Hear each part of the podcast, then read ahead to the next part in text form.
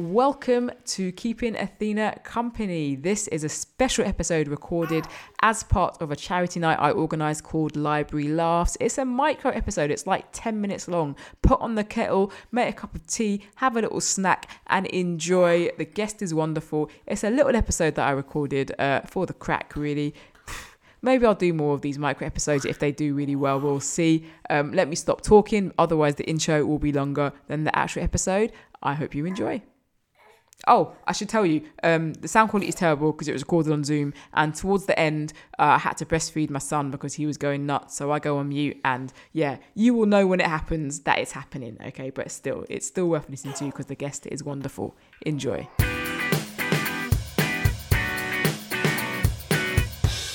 There was a lady, right, called Ella, and she is my friend, and she's doing been doing amazing things for ages. And I keep saying to her, "Come do my podcast," and she keeps fobbing me off. So I thought, you know what, come do my show, and I'll make it into a podcast, and she'll never know. And she agreed.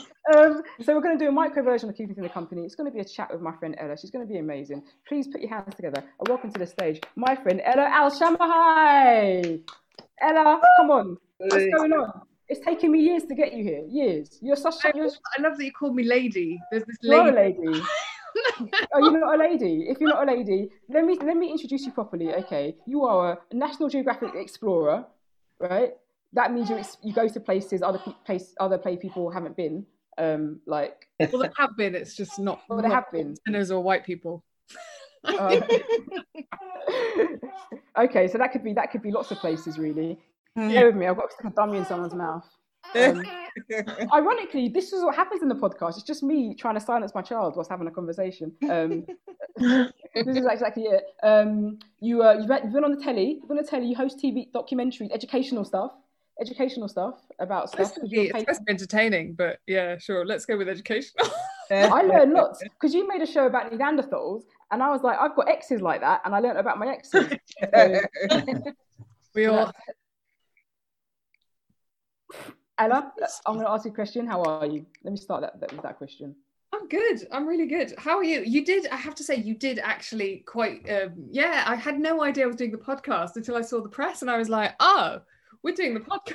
I kind I, yeah, I, you're right. I am smart. You're right to say that. Um, but also, I just thought to myself, what can we do to mix it up a bit? You know, because we've got comedy, we've got improv. Because I'm trying to pitch myself to be the next Graham Norton, isn't it? So I need. I'm trying to. I'm trying to elevate myself. Since there's not going to be stand up, but there's TV. So I'm like, this is like, let me try and Graham Norton this place up. It's Um, interview skills. Well, there's 18 people on the line right now, so I guess we'll just see how many there is in a short while. in a while. They, they paid their four pounds. They get their money's worth. My followers are tight. They're, I mean, they're, they're wringing every last penny out of their four pounds. Don't worry about. Don't worry about that. Um, but that- you know. I want to talk to you because you travel for a living, basically, and people talk to a lot- people talk about stand-ups and about how um, lockdown is affecting us, but we can still work. I write, for example. There's lots of online gigs, so there's lots of ways we can be creative and still engage in our in our jobs. But you travel for a living, so what? What has look like lockdown been like for you, and how have you found ways to kind of keep keep active and, and keep your profession going? Um, yeah, so that was the thing. So originally, when when it happened, I was like, well, okay, I guess this is my chance to, you know, I haven't haven't been on stage in, in quite a while, so I was like, well, I can just kind of be getting on stage a lot more. And then obviously, proper lockdown happened, and everybody like not just flying, but like you couldn't you couldn't even get into clubs and stuff. So it, I don't know. It's the the problem that I've got is that when I talk to people about this, I've got to be really careful because essentially my job is really like I'm really lucky that I'm able to travel for a living. And so if I turn around to people, I'm like, oh, woe to me, I could no longer travel the world. like amazingly, nobody has sympathy for me. it's, like, it's really Yeah, difficult because I I, feel hadn't thought about genuinely sorry for set, I set you myself. that.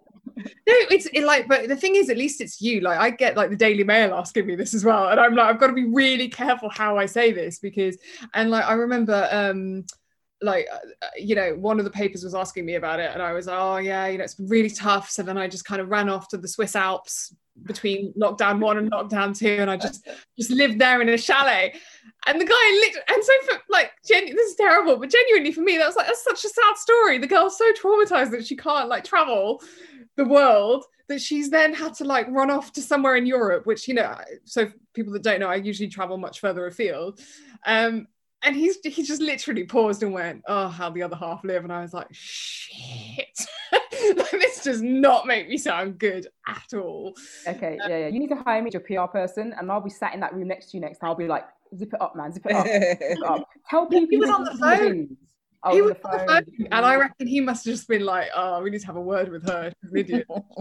oh, it's embarrassing. But no, like it is. Um, I guess like, but yeah, I mean, I guess the thing is, um so all adventure telly, like all travel telly is obviously all stopped and like mostly stopped. And that's for good reason. Like we shouldn't like be just cavorting around the planet. Uh, all expeditions have stopped for ethical reasons because we don't want to be going around like giving like you know communities like covid because we're wankers who just you know whatever um who put our expeditions before people's lives but it is super weird because i'm like crap i've still got bills to pay like but all my like all my traditional ways of getting money have just kind of gone. So it's very strange.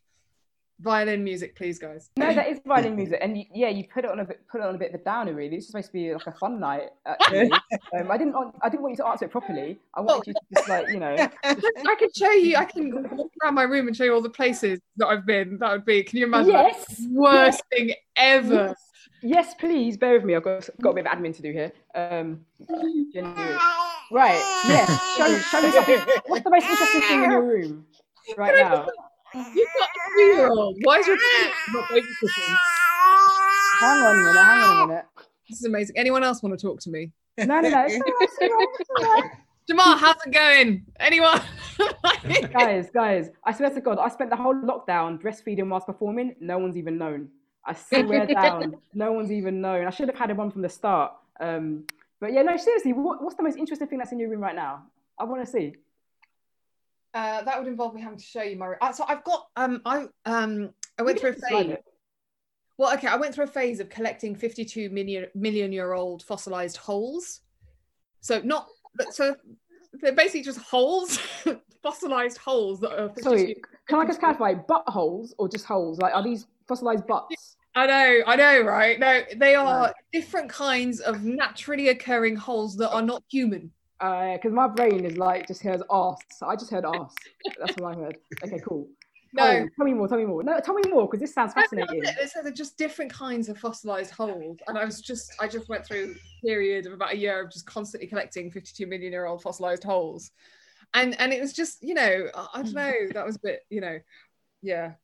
Like, how do you know they're that old? How do you know? How do you how do you know it's not like just like a polo or something? Oh, because because it's that particular that, that, particular part of the world. The, the, we know how old the fossils are in that particular layer. And yeah, yeah. It's but it's just I got really into it. But then it was like really because for me, I'm I'm quite nerdy in some ways, and so I would be sitting there like telling these guys I liked all about my fossilized hole. Like, oh, like really, just, I, knew what to do. really, and I, yeah, just I'm, I, yeah. I mean, I, I, I won't say some of the stuff I used to do because I think I just, oh, just levels of wanker.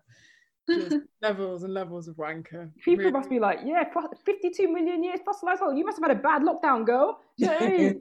you must have had it tough. Um, what's it? What do people when you go on dates? What do people think of your job? Are they impressed? I think they do think it's cool. I do think they think it's cool, but um, or, or I think they wouldn't. I think they wouldn't go on a date with me if they didn't. But um, yeah, I don't know. Like now that people recognise me a bit more, it gets a bit awkward because um, they assume a lot of things about me. Um, but yeah, again, what music. What do they assume? No, what do they assume? I want to know. I want to know what these trash guys assume about my Ella. Tell me about it and have a word Mm-hmm. have a word. Well, like, I think some people think I'm like super tough.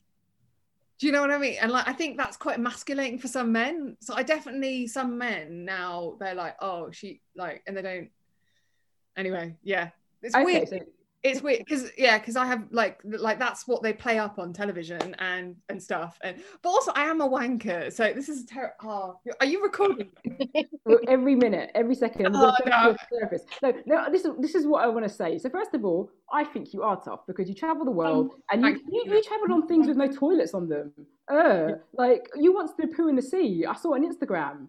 Like that's really tough. I wouldn't get on anything with no working toilet. Um, I mean, that's, it that's quite tough. I mean, to be clear, it- there was a toilet, but the toilet was a basket on the side of a ship, kind of attached with ropes and some questions. So when I said you pooed in the sea, did I not just say you pooed in the sea? Literally, I saw it on Instagram. it's exactly. Do you, you think you get? I will hold it in. I'll tell you a true story. I'm, we're potty training my toddler right now. She's really clever. She's far too smart. She doesn't like pooing in the potty, so she saves it all day, right? And then she poos in a nappy at night. That's what I would do on that boat. I'm just not pooing on the side, off the side of the boat. I'm just saving it up. I'm saving it up.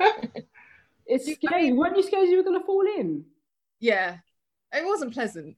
I mean, yeah, I found, I found, other, let's not go. I found other ways of dealing with the situation. Oh, okay. We'll uh, we'll never discuss like ever. properly awkward like because also i'm really tall and the the the that basket was designed for like short gujarati sailors and i'm like proper tall and so you could see me do you know like and the thing is the ship was just full of men so you could see like you could literally see me with my ibs just like it was Yeah. like no I think we need to redefine tough because you're tough to me. I don't want to end this conversation talking about taking a poo as much as I'd love to because it's, it's right up my street. But I'm going to ask when when lockdown's over and it will be over. Let's face it, one day we're going to have some kind of normal we can travel. What's your dream destination to go to when lockdown's over? uh somaliland So, oh, good answer. Yeah, and and we're going to wrap on this. Why? Why? so it, it's like the bit of Somalia you can go to, and Somalia is really, really understudied, and it's full of like fascinating wildlife, fascinating um, archaeology. But there's so few people working there because it's like that part of the world, and yet like it's literally right where we expect humanity to have had like quite a lot of activity. Um, so it's just it's gonna be delicious to look at.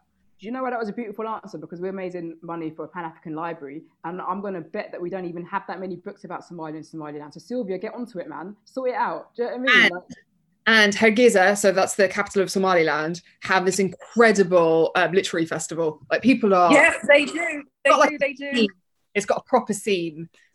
all right, just bef- we're going to wrap this up. But Sylvia, come in and tell us about that literary festival. I can hear you. We can't, Yeah, we can't so- hear, see you. We can hear Yeah, it's so thanks. It's the Hargeisa International Literary Festival. It takes place every year, but it hasn't happened for the last year and a half because of COVID.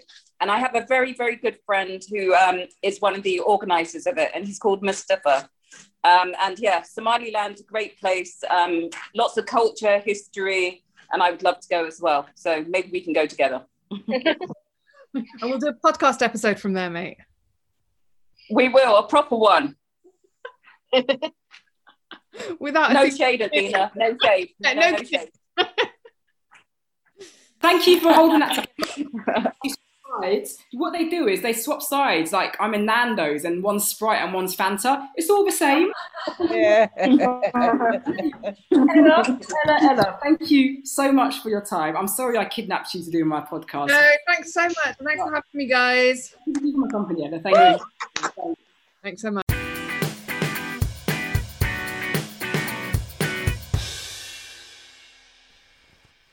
That was Ella Al Shamahi. Fantastic paleontologist, author, presenter, academic. She does it all. She's fantastic. I'm very honored to call her a friend and honorary auntie of my kids. If you want to follow her and keep up with what and keep up with what she's doing, all of her handles and links and stuff will be in the description of this podcast. I've been Athena Kugblenu. I'm a stand-up writer and podcaster, obviously. Uh, you can find me on Instagram, Twitter, and Facebook. My handles are just my name. Um, and it'd be great if you want to come and say hello. Thank you for listening, and we will catch up next time.